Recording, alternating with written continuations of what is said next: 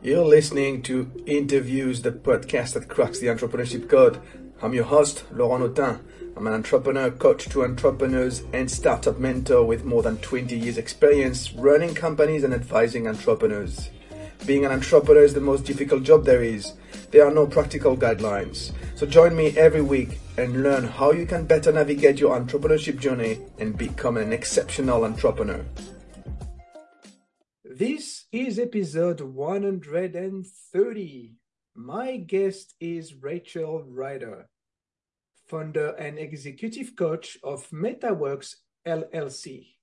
Rachel founded her business in 2015 after a distinguished career in HR, receiving executive coaching certification from Columbia University and extensive training in meditation, somatic experiencing, and polarity therapy. I will have to ask questions uh, to her about those. Rachel recently published a book titled Who You Are is How You Lead, packed with actionable how to's and step by step exercises. The book uses real life examples to show how leaders, and let me remind you that entrepreneurs are leaders by default, can avoid damaging team morale with their sharp elbows micromanaging and causing workflow bottlenecks. And since bottlenecks are my specialty, I thought we could have a great discussion with Rachel. Hey, Rachel. How are Hi? Laurent. So nice to be here. Thank you for having me. So, uh, before we start, what is somatic experiencing and polarity therapy? Yes, somatic experiencing was founded by Peter Levine, Dr. Peter Levine. The premise is that the nervous system holds a great deal of information that it's not just the mind that needs healing, but the nervous system that needs healing when we're struggling with mental health. And so it helps you, the, the premise helps you self regulate, come into a balance of regulation. Right. Polarity theory, therapy, uh, the premise is that your body has polar opposites within you, different charges. This is, this is the more technical um, explanation, but I would say the premise is that it is important to stay balanced within yourself in order to be balanced within your life. And so it's actually beautiful compliments to the work I do with leaders because my premise is the more work you do on yourself, the better relationship you have with yourself, the stronger relationships you have with your team, and therefore the more successful you are. Well, we'll, we'll come back. We'll come back to that. How, but f- first, how, how did you ended up in that uh, area? That's such a great question because I have been an HR professional mm-hmm. in corporate America. Um, and so shout out to Dr. Susan Wilder, my mother. okay. Um, it's a lot much more involved story than that. I guess I could start with I think I have been a spiritual seeker for all of my life. When I was 13, I came to my parents and said I would like to choose, I would like to have a religious practice. And they said, well, your mom's Jewish, your dad's Catholic, we're Buddhist. Shop around, take your pick. exactly. exactly. And so I chose Zen Buddhism. I really resonated with the teacher. And so along my journey as, you know, just standard American norms of going through college, going to get a job in the cor- corporate world, I actually had this other spiritual life of Zen Buddhism. My mother's a psychotherapist, so when I was struggling, I'd been in there. I've been in there. I was in therapy for 17 years. You know, so we there was these parallel streams in my life that started to intermingle. And um, after being a long-term meditation practitioner and in therapy a long time, and noticing there's still some pieces here that are still stuck I I asked what what can I do next? And my mother was was getting burnt out as a psychotherapist and actually exploring okay what complements her work and she discovered somatic experiencing and she exposed me to it and it just blew my mind anxiety patterns that I've been stuck in for years even with meditation practice and psychotherapy were dissolving as a result of my work with somatic experiencing. So I actually went and got trained as a practitioner myself, three years of intensive training. And through my exposure to somatic experiencing, I found polarity theory. And so it's just the most beautiful cocktail to help someone find their best versions of themselves. That's what you do today with the leaders. Exactly. Yeah. Find the best version of themselves. Yeah. on your LinkedIn profile, it, it you you wrote that you help unconventional leaders uh, disrupt the status quo. What yeah. do you mean by that? Um, I'm so happy that I just shared my personal experience with you because personally, I feel like what I've done is really challenge the status quo of corporate America because I've decided not to do interpersonal healing with folks. I've decided to bring my work to the workplace mm. because I really believe that work can be done differently. And so I often work with leaders who already have been there. the premise of their company is challenging um, assumptions of how business is done or the way they run their company. They're saying, I know that this is usually how it's done, and I don't want to do it that way. I don't want to squeeze the lifeblood out of my people and have them leave. I don't want to emulate the culture of Amazon. And I do want to be as wildly successful as Amazon. How do we examine that differently? And because of my own experience and my own presumption that the inner work is what's going to change the way you show up as a leader, I attract folks and work with folks who want to examine these norms that we've taken as truth in corporate culture and say, hey, is that actually how we should do it to be successful? Mm. Let's examine it differently. And let's start with me and my own belief systems and how I want to show up as a leader. So, so what are what are those some of those common patterns in, in yeah. the corporate world?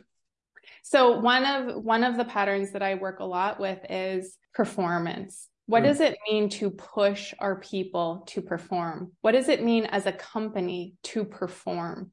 What how what is the story we are telling about being successful? How do we really examine that?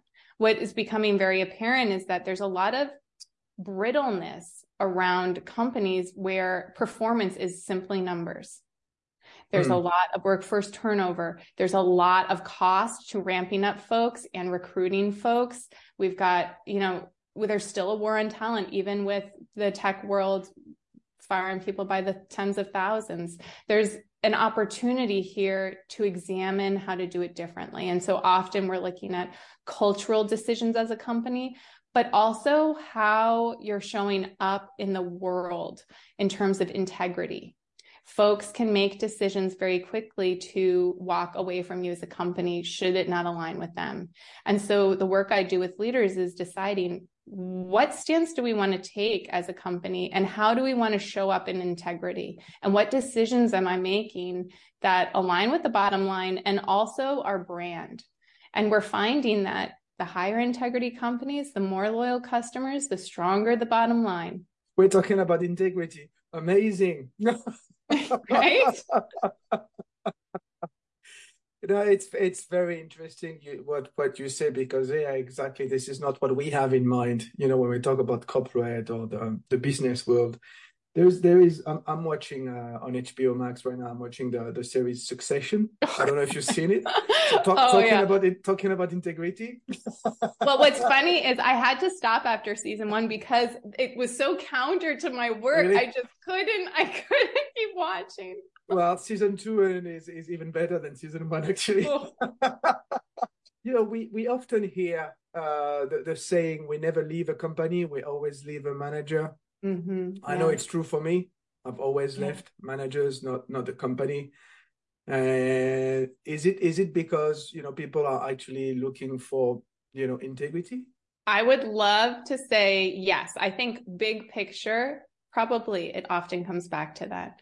I think deeper levels, it comes back to the way my baggage is engaging your baggage as a leader. Mm. And what is the water and oil that's not allowing us to connect? I think often folks want to feel connected, feel seen, feel heard by the people who are in charge of them. I like to say that it's not about the difficult message. People need people hear difficult messages all day. You can give difficult messages as a leader. It's that you do it in a way where someone feels seen and heard. I actually was just working with a CEO the other day and he was like, "Yeah, but okay, how do I manage their bad reaction? Mm. I was like, okay, let's talk about this because we have no control over someone's reaction and you are delivering bad news he his message was to one of his really high high performing players that they're not going to get the the c-suite promotion that he had promised them mm. because the goalposts have moved and and it was a little bad on him right he said some things he shouldn't have guaranteed he can no longer deliver she's going to be very disappointed what are we doing about it yeah. and he knows it's going to go poorly I said, help her feel seen and heard. It's okay for you to say, this was my bad. I shouldn't have made it so much of a guarantee.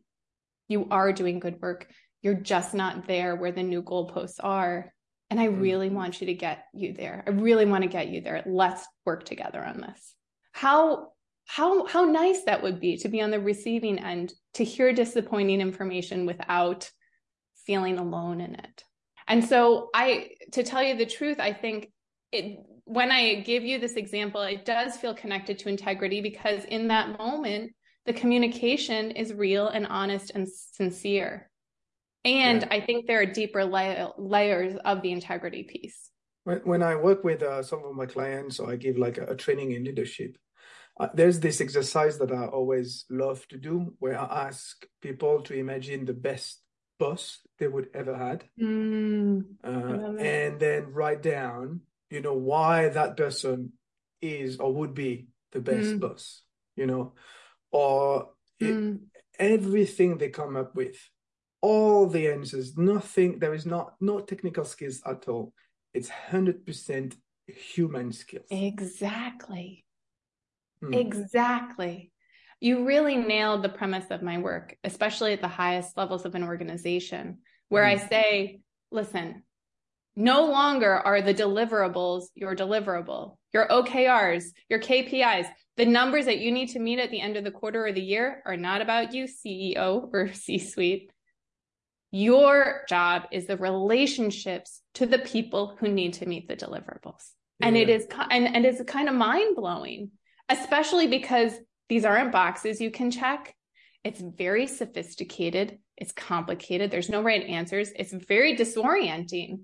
And this is the most powerful place to spend your time as a leader. Yeah. And you were talking about performance uh, before. And so what, what I found is that a lot of leaders were not taught those human, human skills. Yes. They, they, they are, you know, they were promoted based on their performance or their yeah. technical performance. The best example I know of is the sales manager the sales, or the sales director. Yes. How do you promote the sales director because he's the best salesperson? Doesn't that doesn't make him or her the best the best leader, right? Exactly. Maybe the best salesperson wants to stay a bit the best salesperson. exactly, and this is the thing no one talks about. No. No yes. one's saying I, you know, in my book I say uh, I had a client once who word for word said, I wish someone had told me this was actually the job description. Mm. He had been nominated to work with me because he was very senior in the organization and his favorite word was no. Mm. And people were like, no one wants to work with you. And he's like, I'm just trying to get things done. And through our work, he was like, oh my God, everybody feels alienated because I'm telling them no. It's really about how do I manage their expectations? Well, we can do this, but this and this has to drop. It's not that the content of what he's saying change, it's how he's saying it, it's how he's seeing the other person. And no one's talking about these skills. And I think it's because they're harder. You can't go to a leadership one on one class. You can go how to communicate, but to apply those skills, is much more sophisticated. Yeah, I was about to ask you why why there is such a discrepancy. I really believe, and I've seen in my work that the way to be an incredibly powerful leader is to know yourself. And this is not language commonly used in corporate mm. America. To know yourself. What are the things that really get you stuck? What are the things that really set you off? And not just be like, okay, this is my trigger. Don't trigger me. That's not helpful. It's okay, this is my trigger. Where does it help me? How does it take care of me? When do I really need to work on it? And and so I think this becomes and in my dream world that this work I'm doing creates actually more common language in the workplace for someone to look at themselves and be like, okay, something's not working here hmm, what am I doing? And not as a self blame, but as a, oh, I am the tool. I am the superpower here. How do I leverage myself to make this all work? Be the change you want to see in the world. Exactly. And it truly deeply starts with my own inner belief systems, my mm. own emotional reactions, you know, my own assets. Is being a leader for everyone? I, I think this is a funny question because part of my reaction is everyone's a leader. Mm. Every person who has a life is a leader of their own life. They're in charge. In my mind, leaders are decision makers where their decisions impact the lives of others around them. So, if in the smallest microcosm, you could say you're a leader in your own life. I think the question, though, that I think you're pointing at is would anyone want to lead lots of people? Is anyone, could anyone lead lots of people? Could anyone be in charge of, of larger decisions? And I think that's self selective. And I think, again, that's knowing what's important and interesting to you. I loved the example that you gave about sales reps being promoted to CRO mm. roles, you know, chief revenue officers, where it's like, why? Let, let's talk about this. And even the sales rep, sometimes, you know, I'm coaching chief revenue officer and we're looking back on what's important to them about this role. And they'll take a moment and be like, you know, I never paused to think if this is what I wanted because I just wanted the the best, highest paid, sexiest, you know, title and not in a superficial way, but in a I feel like I've been growing way where there hasn't been a moment to pause and be like, well, what is it that I want? As a leader, if you understand that this is the ultimate success, that the ultimate success is those relationships, is knowing yourself. And if that speaks to your yearning heart, oh, that sounds interesting to me. It sounds cool to, at the highest levels of an organization, make decisions and be in charge of my relationships. And I say, I think that resonates. If someone's like, I really would like to make more money, I really would like to feel in power and proud of my role, mm. then maybe take a moment. Well, what does that actually look like? Does that need to look like leading an organization? Well, you're saying if you want to become a better leader, you have to start by looking inside you yeah. and understanding you better, yourself better. Yeah. So where do you start? This is a really good question. There's so many different places. um, you know, people are in many different paths in their journey. I think the place to start, usually when people come to me, is something's not working. Yeah. You know, why reach out for help if everything's good? Right. So I would imagine if someone's listening to your podcast, they're thinking, there's something in me that I am looking for, that I want a little more of. And so what I would say is start there. What's the, ugh, this just isn't working? Or what's the, I really wish I had more of? Mm. And so one of the examples I love to use is um, a behavior that you already know probably doesn't hasn't been working for you. Did you say bottleneck that you're the bottleneck? Yes. Tell me, can you tell me a little bit about this? I would love to use it as an example. oh, so some of the um, common bottlenecks for entrepreneurs, uh, for instance, I, I got three three main ones. Number one, number one is to be, you know, completely lost into details. Mm. Right. So instead of having the strategic view that you need to have to uh, to run your business, you're lost into day to day operations and you can't mm-hmm. get out. Number number two is to um, that that would be very interesting. But this one will interest you. Is to the the inability to let go. So as the company mm-hmm. grows, oh, your yes. role as the entrepreneur should evolve.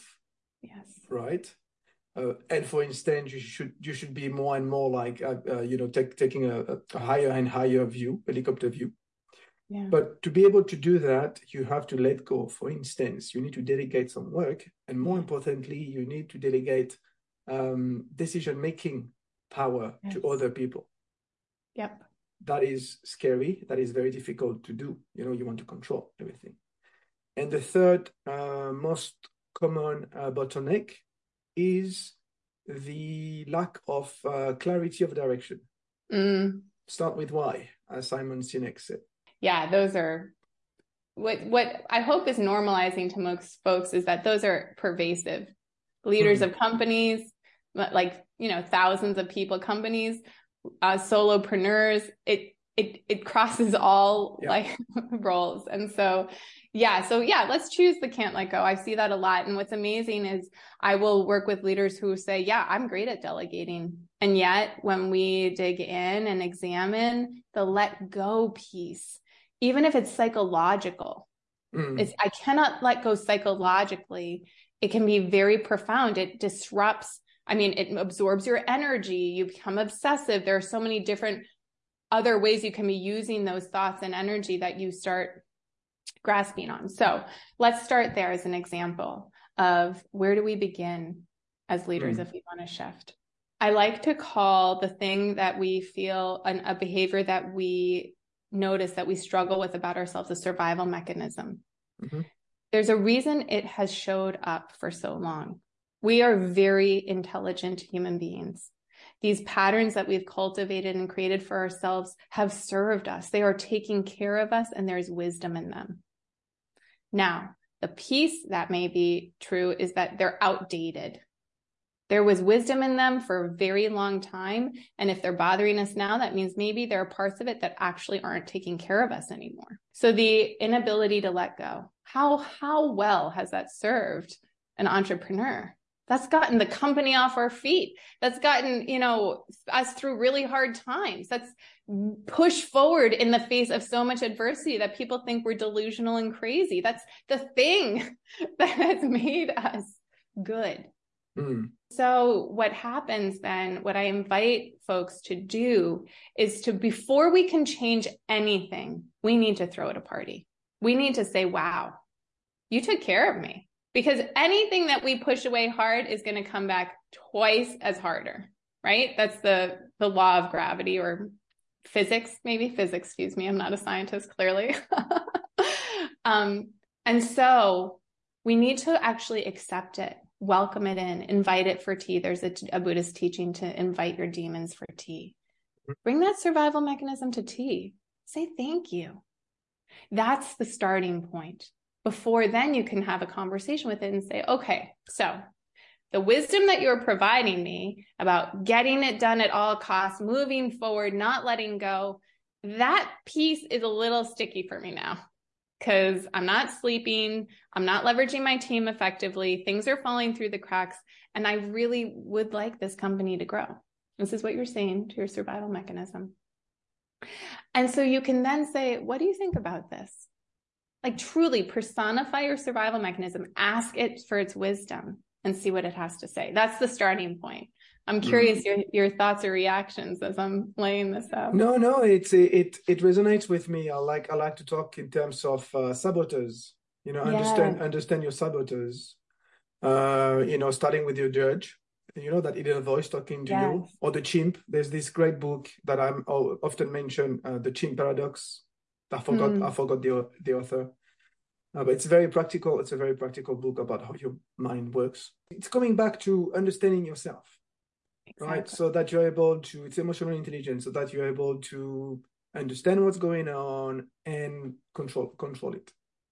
Yeah, there's an example I love to tell in the book. Thank you for calling out the judge because, oh my God, we all have one. Especially, I think people who are very ambitious and driven, who are mm. entrepreneurs, um, have a self-critical judge where that's served them, but also gets in the way. And I was working with, um, there's this woman I talk about in the book who had is the head of UX for the company, had been in many other places, and she's supposed to stand up a team, build a strategy deck to put it together, and is immobilized, cannot mm. do it. And she's like, I, I literally sit down, I cannot get it done. And so we talked about this because clearly it wasn't her lack of capacity. She's done this before. And I asked her, I said, Well, what happens for you if I say, okay, let's just do it together now um, and we'll get it done? Not that we are going to, but I was curious her reaction. And she said, Oh, no, it's just not good enough. It's not going to be good enough. And like literally, as those words came out of her mouth, a pin dropped because we've been working together a while. And that was one of her favorite belief systems, not good enough. And she was like, oh. And I was like, yeah, so here we are again. It's not good enough. And I said, will you experiment with me for a moment? She'd been working with me for a while, so she knew we did sometimes strange things. And she said, sure. I said, okay, this not good enough voice. Does it have an age? Does it have a personality? Like a per, like, what does it look like in your mind? And she said, uh, oh, like kind of surprised that it immediately a visual came to her. And she was like, oh, it's my 13 year old self. And I was like, Interesting. Okay, let's talk about how she's taking care of you. Again, throw this throw this survival mechanism a party. She's gotten me to where I am. If it's not good enough, I'm constantly striving for better. Well, doesn't that sound familiar, right? Mm. And I was like, okay, cool. Great. So let's not tell her to go away. Let's just tell her to take a break while you start the presentation so that you can bring her in when you want a little finessing and I was like, okay, so what can what can she do to, to give you some space while you do the presentation? She was like, okay, she can make a grilled cheese sandwich in the kitchen. And we both laughed, like, how it's amazing how specific these visions come up. So, okay, great. When you go to sit down to do your presentation, I want you to send your 13 year old critical self to the kitchen to make a grilled cheese sandwich and bring her in when you need a little finessing. Mm the next session she came back she was like i cannot believe how effective that was. Mm. she she had done the the deck she had sent it around she was now talking about iterating on it. And the just the power of she didn't criticize her 13 year old self she didn't turn her away. She said listen you can help me out just in a little bit. Yeah shut up for the moment exactly. exactly. And that's the power of this work. And so that's yeah. exactly it. It's like, okay, how do you personify those those saboteurs and engage with them in a way to help them give you the wisdom that they have? Because yeah. they're not idiots. No, and the thing and what you're saying is really important is that that voice will never disappear. It will always be there. So you have to learn to mute it. Mm. I would say have a healthy relationship with it. Have good. I like it. Yes. Because the, what I what you're saying is so profound and so powerfully important. If we can come to the terms with the fact that these are our inner demons. Mm. We were born this way. We were born human with demons. It's pretty cool to be a human and not a cat. For me, I, I like my brain. This is cool. so, what that comes with is our own birth karma, our own baggage so if we come to terms with, okay, you know what? Some of this isn't going to go away. I just get to change my relationship to it. You know, I've had chronic anxiety my whole life. I had mm. TM, I clenched my jaw, ulcers, panic attack, like anything you could think anxiety related, I had. And I think when I came to terms with the fact that this is something I was born with and it can change, I my relationship to it has changed completely over time. So when it shows up, it's more of, okay, hmm, what am I worried about right now? Or what is this trying to tell me? And it's not, it's not as debilitating anymore. Hmm. It's more of a, a little friend, sometimes an annoying one, sometimes just a usual one. Um, but it, to your point, it doesn't have to go away for things to get so much better and for it to become an ally all right, great, great conversation. Let's, but let's turn to you, the uh, entrepreneur. Uh, you founded MettaWorks yes. in 2015. How big is your team today? Uh, we've got five, five, five. folks. So it's a yeah. small team. So yeah, now, we're scrappy. Here's here's a tricky question for you. Yeah. If I was to ask your team to describe you as a leader, what would they say? you know, Laurent, this is perfect timing because I just had the most beautiful conversations with two of my team members last week. Nice. Voluntarily, they both said that working for MettaWorks has changed their lives. Amazing.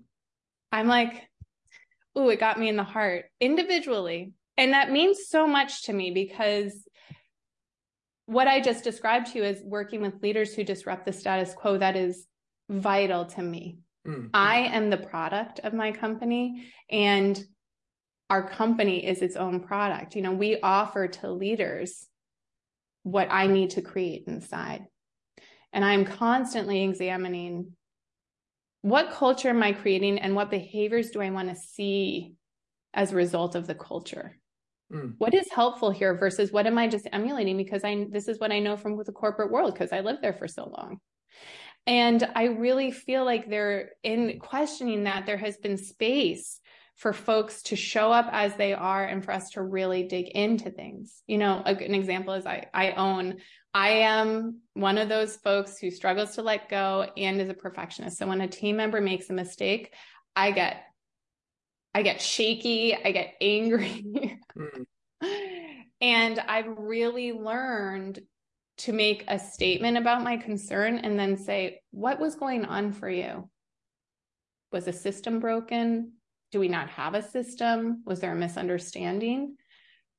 I continue to be shocked when my team responds, Oh, I thought, you know, actually, this was what we were supposed to do. Oh, that was my bad. I did not get clear on my expectations. Or, Oh, the process. So often it isn't that a team member was like, screw this and signed off early you know? And every time I have that conversation, it just reinforces to me this is all about relationships and understanding what's going on from the other person's point of view. So, this is a long way to answer a question that I hope they feel that I am kind and compassionate and also clear mm-hmm. and also drive accountability. I do not want to be a doormat that creates confusion for everyone. Um, I would say, I think my team would say that is true. And I also struggle to be controlling and do have some urgency anxiety when things are high stakes. Oh, I see. If I'm being honest. so you're the bottleneck in the business. of course. it's my work. Work on myself. It's so funny because I I I pride myself on delegation and there's always more you can do. Yeah, it's true. It's true. Well, what does it mean for you to be an entrepreneur? I feel like this is the ultimate inner journey. Okay. Every, for me, I'm actually curious to hear from you too, because every decision I make, it means I have to cultivate a deeper trust in myself, a deeper confidence, is this the right direction to take the company? We just pivoted slightly. We were mm. niche in tech. We're expanding to um, powerful decision makers in the world who really want to change the way companies are run. Um, you know, it, it all of it has been a journey for, am I doing this right? And what's right?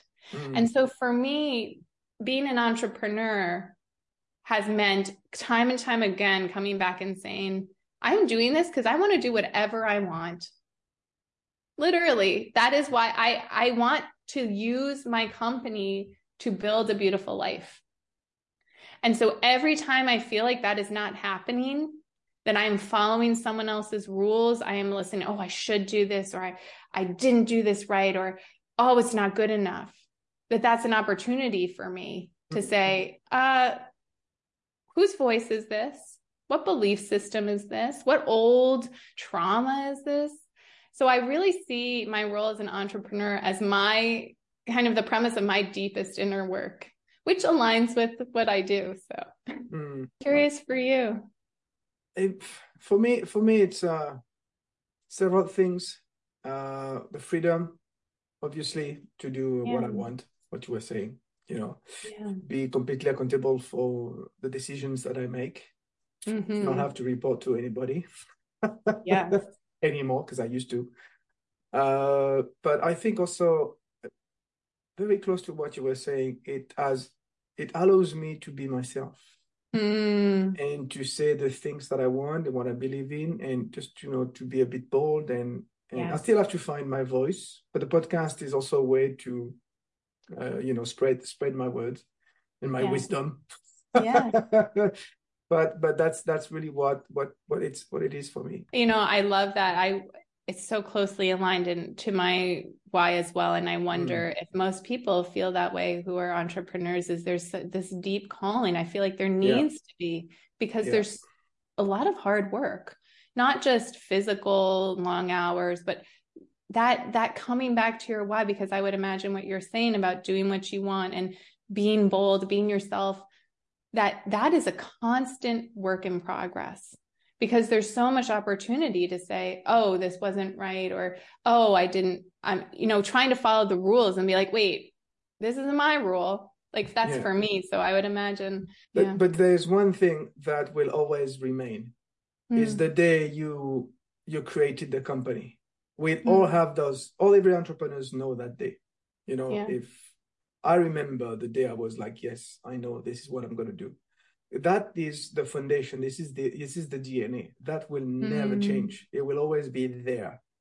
Mm. And you know, when you feel like you lack clarity of direction, I would recommend you go back to that, to that yeah. day, to, to, to, to your story. Because maybe you were with someone, maybe you were by yourself, but we, we know we know exactly what what happened on on that time. Moving on, because it's not about me, it's about you. it's about us. That's my premise. what about what about uh you know you you're you move from the corporate world, been an entrepreneur for like seven, eight years now. What what are some of the lessons you've learned along the way? If I'm following someone else's rules, I'm doing it wrong. You know, that's actually mm-hmm. one of the reasons why I recently pivoted in this past year. The company was getting more and more successful. Um, I'm basically referral based. I've up to this point done very little promotional anything. And the more successful we were getting, the more disappointed I was to go to work. And I was really confused because I success is what I strive for. You know, that's exciting to me. That's I want I'm an ambitious, ambitious woman. And so I was disoriented. We had we have coaches working for us, we have a back office, we have companies reaching out that I haven't even met but referral based. What is going on? It took me 6 months, 8 months to soul search and really understand exactly what you said. I wasn't being entirely myself. I had built a website that felt like it would it, companies would make would want to hire me. I was using language that I feel like companies would be comfortable saying yes to.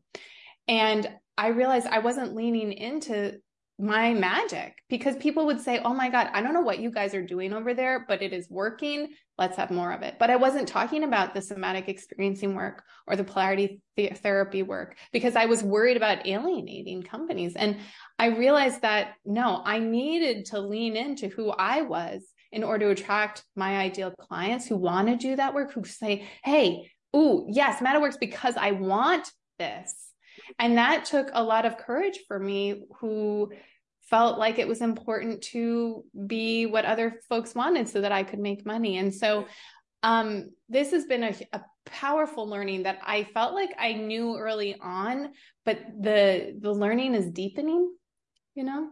And so this was actually a really big deal. We just rebranded the website. I'm leaning into language about inner work. The book has come out where I focused on inner work, which is not something we were talking about previously. Um, and that I'm really proud of. I'm really lit up by. I love talking about this stuff. And the energy is back in my company in a way it wasn't for the past couple of years. And so that's been a huge learning for me again and again that the more I lean into who I am, the happier I am and the more successful, frankly. Feel a disconnect? Yeah, I did. I think I really did feel a disconnect. I felt like I was doing this for everybody else. When, to your point, I had started this company for me. A, lot of entrepreneurs, I would, I would, uh, you know, I've talked to 150 on the podcast now. Mm. They would, they would talk about impact, crave for impact. That's that's one of the main reasons they go into entrepreneurship because they want mm. to change something uh, sometimes they want to change the world. That's the mm. utopia, you know. Mm-hmm. But they want they want to make an impact, and usually the impact they want to make is around helping people. And what's funny is you say that as I'm sitting here, I was like, I'm like, well, I don't, I think I was helping people, but the disconnect is I wanted to help people in the way I've been helped and the yeah. power of that inner work. And so, yeah, thank you for that. It really re- helped me reflect like, no, it, it, wasn't aligned with my style of helping people. And that's why I think I had to change. Amazing conversation, Rachel. Uh, one last question for you. Uh, how can people contact you? And what is the, uh, where can we find your book? Sorry. Yes, you can find my book on Amazon and Goodreads and Barnes and Noble, but I always like to say Amazon because it's easiest. um, who you are is how you lead. You can find me at www.mettaworks, M-E-T-T-A-W-O-R-K-S dot I-O or on LinkedIn. Excellent. Again, thank you very much for your time today. Thank you, Laurent. Such a pleasure. And thank you for listening. Interviews Cracking the Entrepreneurship Code is available on all your favorite podcast platforms. Subscribe now so you don't miss any episodes. See you next time. Bye for now.